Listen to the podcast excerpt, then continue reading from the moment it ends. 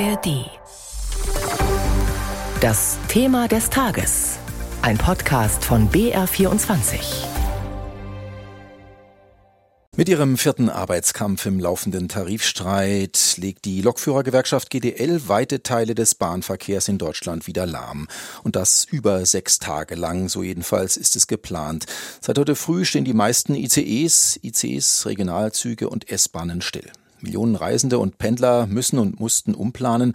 Schon seit gestern Abend wird auch der Güterverkehr bestreikt. Welche enormen Auswirkungen das alles auf die Wirtschaft hat, schauen wir uns in diesem Thema des Tages etwas genauer an. Am Mikrofon ist Holger Roman. Es ist kein Ausweg in Sicht in diesem Tarifkonflikt, so scheint es. Zu unversöhnlich ist derzeit der Tonfall zwischen der Deutschen Bahn und der Lokführergewerkschaft. Zu weit auseinander liegen die Positionen. GDL-Chef Klaus Weselski sagt, die Bahn bewege sich nur millimeterweise. Der Streik sei gerechtfertigt. Das ist immer so. Wenn wir streiken, treffen wir Drittbeteiligung, treffen wir Kunden, Güterverkehrskunden in dem Ausmaß. Wir müssen länger und auch härter streiken, weil das Management der Bahn beratungsresistent ist. Das ist verhältnismäßig, das ist rechtmäßig und es ist zulässig. Drei Elemente, die die Gerichte geprüft haben. Von daher ist unser Streik an der Stelle überhaupt nicht angreifbar. Die Bahn wiederum denkt anders darüber. Sie hat den sechstägigen Streik der Lokführer scharf kritisiert. Konzernsprecherin Anja Bröker rief die GDL auf, schleunigst an den Verhandlungstisch zurückzukehren. Wir wollten diesen sechstägigen Streik verhindern. Das war unser Ziel und wir waren und wir sind immer noch verhandlungsbereit, egal zu welcher Zeit, an welchem Ort. Wir sind da. Wir sind der Meinung, man muss an den Tisch kommen, man muss zu Kompromissen finden. Das ist der einzige Weg. Mit dem Kopf durch die Wand, wie es die GDL versucht, geht das nicht. Und das sieht im Übrigen auch die Bundesregierung so. Der zuständige Verkehrsminister Volker Wissing von der FDP nannte das Verhalten der Lokführergewerkschaft GDL im Deutschlandfunk inakzeptabel. Man brauche dringend eine Mediation, also eine Vermittlung oder ein Schlichtungsverfahren, so der Liberale. Allerdings lehnt die GDL das nach wie vor ab. Nicht nur Reisende und Pendler leiden unter dem Streik, auch die Wirtschaft. Laut dem Präsidenten des Deutschen Instituts für Wirtschaftsforschung DIW, Marcel Fratscher, dürfte der Schaden in Richtung eine Milliarde Euro gehen. Je länger ein solcher Streik andauert und je häufiger er passiert, desto exponentieller steigen die Kosten. Ein kurzer Streik, das können Unternehmen wegstecken, sie können Lieferungen verzögern oder vorziehen. Aber wenn Streiks so lang sind, dann sind solche Ausweichmechanismen nicht mehr möglich und dann ist der wirtschaftliche Schaden enorm sagt DIW-Chef Fratscher.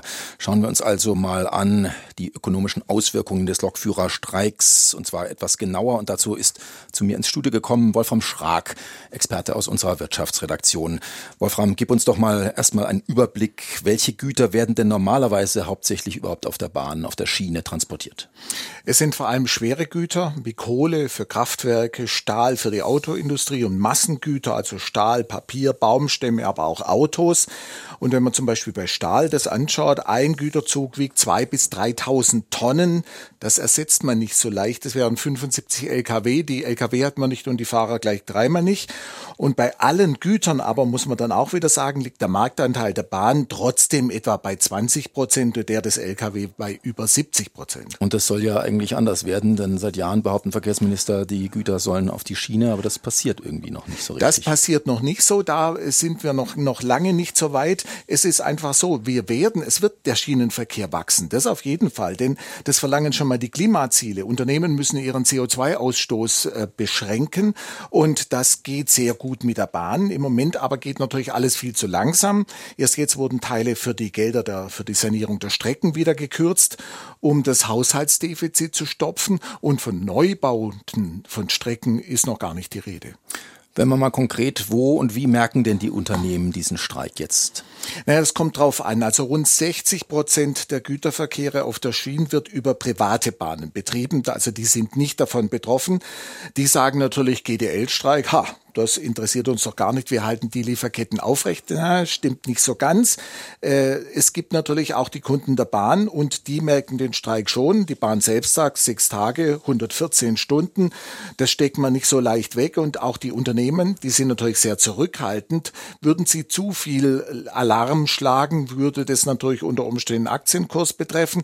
Also insofern sind die etwas ruhiger, aber diese 100 Millionen Schaden für die Volkswirtschaft pro Tag, die Expertinnen und Experten sehen, das könnte durchaus realistisch sein. Und wenn die Bahn etwa 20.000 Züge normalerweise in der Woche fährt, so dürfte davon nur ein Bruchteil fahren. Wie viel kann Cargo im Moment aber noch nicht sagen. Ja, das sind enorme Summen, von denen du da sprichst. Jetzt hat man diesen Streicher gewissermaßen kommen sehen. Die Firmen konnten sich also in gewisser Weise ein bisschen vorbereiten. Hat man denn umgeplant und äh, muss man jetzt womöglich auch die Produktion runterfahren, wenn es tatsächlich sechs Tage lang dauert, das Ganze? Davon ist auszugehen. Also man kann vielleicht so sagen, wenn jetzt normalerweise drei Züge kommen, dann fährt vielleicht einer pro Tag. Nicht? Und äh, wohl ist es so, dass Unternehmen bereits vor angefangen haben, zu Beginn der Woche ihre Produktion zu drosseln. Also man haushaltet etwas mehr mit dem, was man hat.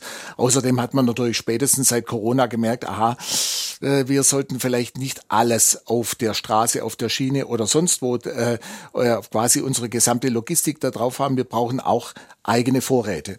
Aber man braucht natürlich das ist ganz wichtig. Man braucht Stahl für Öfen und man braucht Rohkarosserieteile für die Autoproduktion und Kohle für die Kraftwerke. Das Wichtigste ist, dass die Produktion auf jeden Fall weiterläuft, weil ein Neustart einer Produktion immens teuer ist und das will man natürlich vermeiden. Und natürlich bei den Kraftwerken, wir haben im Moment eher milde Temperaturen. Normalerweise braucht ein Kraftwerk an kalten Tagen vier Ladungen Güterzüge. Das ist jetzt nie, im Moment nicht so dramatisch, dass da ein bisschen ja, weniger kommt. die Witterung eventuell auch den Betroffenen entgegen. Du hast angesprochen, äh, Vorratshaltung. Seit Jahren gilt ja das äh, Schlagwort Just in Time. Also es wird kaum noch viel bevorratet. Wie eng sind denn die Lieferketten überhaupt jetzt auf der Schiene getaktet? Wie, wie ist man da angewiesen sozusagen, ja. dass das läuft? Also der Schienentakt ist tatsächlich ein bisschen weniger getaktet als noch vor ein paar Jahren. Und es gibt auch Züge, die fahren nach einem Fahrplan jede Stunde von einem Automobilwerk zum Beispiel zu einem Seehafen. Sowas funktioniert natürlich im Moment nicht. Und bei den Güterbahnen gibt es natürlich auch diese Unpässlichkeiten, sprich Verspätungen im äh, äh, Zugablauf, weil im Moment natürlich wahnsinnig viel saniert wird. Reden wir mal von der anderen Seite, die betroffen ist. Die Bahn ist ja auch ein Wirtschaftsunternehmen, auch wenn sie nach wie vor im Staatsbesitz ist. Was bedeutet denn dieser, dieser wiederholte Streikmarathon äh, für die Güterverkehrssparte der Deutschen Bahn? Stichwort Vertrauensverlust. Das ist ja mhm. doch was, was die ganze Sache etwas äh, unberechenbarer macht, auch für die Kunden. Das ist in der Tat richtig, weil natürlich die Bahn tatsächlich jetzt ein Imageproblem mehr hat. Ähm, das setzt der Güterverkehrssparte zu. Andererseits bietet die Deutsche Bahn den Kunden auch Dinge an, die es sonst bei Privatbahnen eben nicht gibt. Und zwar diese Einzelverkehre. Das heißt also, von einem Automobilwerk fährt ein Zug zum Beispiel nach Würzburg und dort wird er auseinandergenommen und ein Teil fährt dann nach Österreich und in, nach Italien weiter über München und der andere fährt nach Frankreich zum Beispiel. Das sind Dinge, die die Bahn anbietet, diese Einzelverkehre und darauf sind die auch angewiesen, um diese Masse an Gütern eben wegzubringen und deswegen werden die auch wieder zur Bahn zurückkehren, wenn der Streik dann zu Ende ist. Aber wir haben es gesehen, diese Lieferketten ins Ausland sind jetzt teilweise unterbrochen. Das heißt, auch in außerhalb Europas wird das Ganze spürbar sein. Absolut. Und zwar deswegen, weil wir natürlich hier in der Mitte sitzen und natürlich von Nord nach Süd ein, ein, ein Problem haben und von West nach Ost. Und da ist im Moment, da läuft halt im Moment nichts. Wolfram Schrag aus unserer Wirtschaftsredaktion. Vielen Dank für diese Informationen und Einschätzungen zum sechstägigen Streik bei der Deutschen Bahn und den Auswirkungen auf die deutsche Wirtschaft.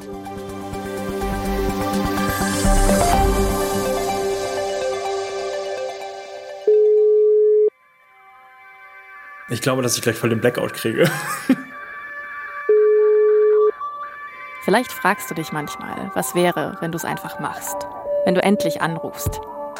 Vielleicht möchte ich sowas hören wie, dass ich damals einfach okay war, wie ich war. Ich bin Lea und ich helfe dir bei diesem einen Anruf, den du dich einfach nicht traust. Boah, ich, ich weiß, also, okay, ich versuche, warte, ich muss mich gerade kurz sammeln. Hör rein bei Telephobia in der ARD Audiothek und überall, wo es Podcasts gibt.